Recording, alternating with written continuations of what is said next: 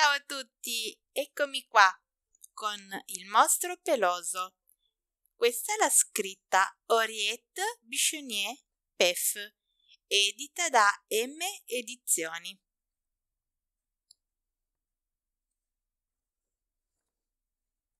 Il mostro peloso. Nel bel mezzo di una foresta fitta fitta, in una caverna umida e buia, viveva un mostro peloso. Era assolutamente ripugnante. La sua testa era enorme e da essa uscivano direttamente due piedini piccolissimi. Per questo motivo non riusciva quasi a camminare e se ne stava sempre nella sua caverna.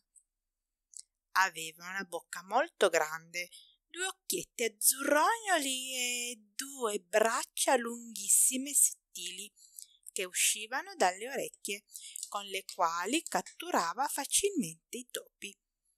Aveva peli dappertutto, sul naso, sui piedi, sulla schiena, sui denti, sugli occhi e anche in altri posti.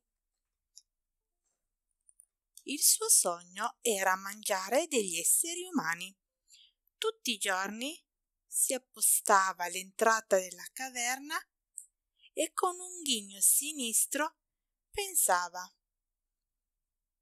Il primo che passa me lo mangio. Ma di là non passava mai nessuno la foresta era troppo fitta e troppo buia e siccome il mostro non si muoveva a causa dei suoi ridicoli piedini, non era mai riuscito a catturare un essere umano e tuttavia pazientemente continuava a pensare con un ghigno sinistro. Il primo che passa me lo mangia! Finché un bel giorno capitò che un re che stava andando a caccia nella foresta smarrì la strada e senza accorgersi si avvicinò alla caverna del mostro peloso. Improvvisamente due braccia lunghissime uscirono dal buio e lo trascinarono giù da cavallo. gridò l'orrenda bestiaccia Finalmente si mangia qualcosa di meglio dei soliti topi. e già il mostro stava spalancando la sua bocca enorme quando Aspetta, aspetta, gridò il re. Se vuoi mangiare bene, c'è in giro della roba molto più saporita di me. Mm? Per esempio? domandò il mostro. E qualche bambino morbido e cicciottello, disse il re. Ah sì? Disse il mostro. Legò alla gamba del re una corda lunghissima e disse che lo avrebbe lasciato partire a patto che tornasse indietro con un bel bambino da mangiare. Il re disse che avrebbe portato il primo bambino che incontrava. Stai attento però, disse il mostro. Se cerchi di imbrogliarmi, me ne accorgo subito e ti trascino di nuovo qui in un batter d'occhio, capito? Eh, capito, disse il re. Salì sul suo cavallo e galoppò fino ai margini della foresta. Lì si fermò, prese dalla bisaccia un paio di grosse forbici e cercò di tagliare la corda che lo teneva legato al mostro.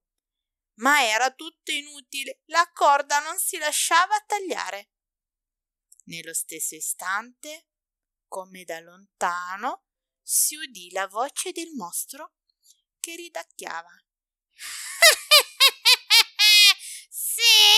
prova, prova a fare il furbo.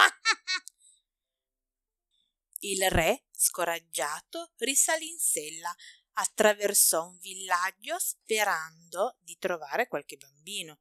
Ma niente da fare. Per le strade non ce n'era neanche uno. Erano tutti a scuola. E il re continuava a galoppare, sempre con la gamba legata. era ormai arrivato nelle vicinanze del suo castello quando vide proprio davanti a sé, in mezzo alla strada, una bambina che correva saltellando allegramente. Ecco quel che fa per me, disse. Ma quale non fu la sua sorpresa non appena giunse più vicino nel vedere che la bambina altri non era che sua figlia, la piccola Lucilla scappata dal castello per andare a comprare dei lecca-lecca. Il re la sgridò. Ti avevo proibito di succhiare il lecca-lecca e ti avevo proibito anche di uscire dal castello. Ma subito dopo ricordandosi della promessa che aveva fatto il mostro.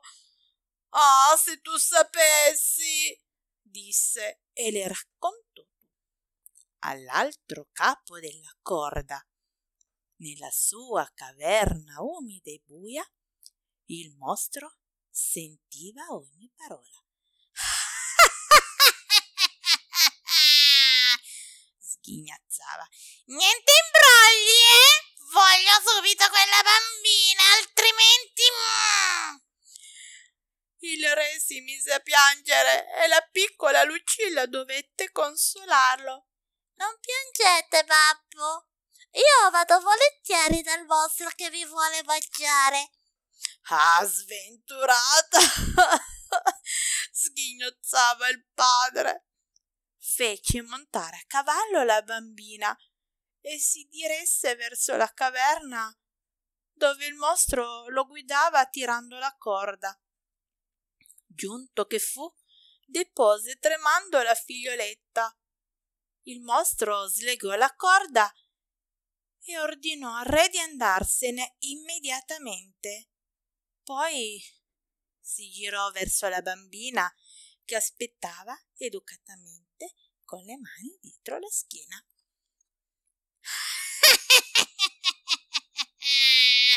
gridò il mostro. Ora ti faccio la festa! Peli sulla testa? disse Lucilla. Come? domandò il mostro sorpreso. Eh, ho detto peli sulla testa perché tu hai i peli sulla testa, rispose Lucilla. E infatti è vero. Era logico che avessi peli sulla testa, visto che aveva peli dappertutto. Ah? Mi prendi in giro? Piccola insolente? Peli sul dente. Il mostro chiuse subito la bocca, perché, anche se era un mostro orgoglioso di essere peloso, un po' si vergognava di avere i peli perfino sui denti. Ma si riprese subito. Ora basta, facciamola finita! Peli sulle dita. Ah, smettila, cosa credi? Peli sui piedi. Io li mangio i marmocchi. Ah, preferisci che ti sbrani? Peli sulle mani. Ah, se credi di farmi pena. Peli sulla schiena. Mmm, ma guarda che ragazzaccia. Peli sulle braccia. Bada, non avrò pietà. Peli a volontà. Il mostro era fuori di sé, si rotolava per terra in preda a una collera furiosa. Da vedere era anche carino, poverino. Mm, non sono modi da brava bambina. Peli sulla pancina. Mm, lo giuro, ti mangerò. Peli sul popò. Era troppo. Il mostro, pieno di rabbia, cominciò a gonfiarsi, a gonfiarsi, a gonfiarsi finché. Boom! Esplose in tanti piccolissimi pezzettini che volavano di qua e di là, trasformandosi in farfalle di tutti i colori e in fiorellini profumati. Ed ecco che da sotto la pelle dell'orribile mostro peloso comparve un giovanottino, ma così carino, ma così grazioso che Lucilla non ne aveva mai visto uno uguale.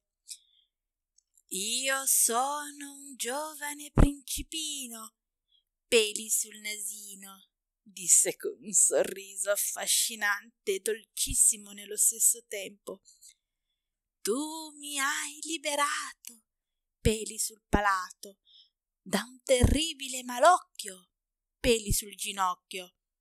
Hai distrutto la prigione, peli sul tallone, dove ero rinchiuso, peli sul muso, per un incantamento, peli sul mento di un malvagio folletto, peli sul petto. Ora sono libero, che meraviglia, peli sulla caviglia. E se vuoi prendermi per marito, peli sul dito, vivremo felici e contenti. Peli a quattro palmenti. La proposta era molto interessante. Lucilla accettò immediatamente e i due giovani volarono via in groppa a una farfalla gigante. Da quel giorno non si sentì mai e poi mai più parlare del mostro peloso. Fine della storia, fine dei peli. Ciao a tutti bimbi, spero che questa storia vi sia piaciuta. Ciao ciao!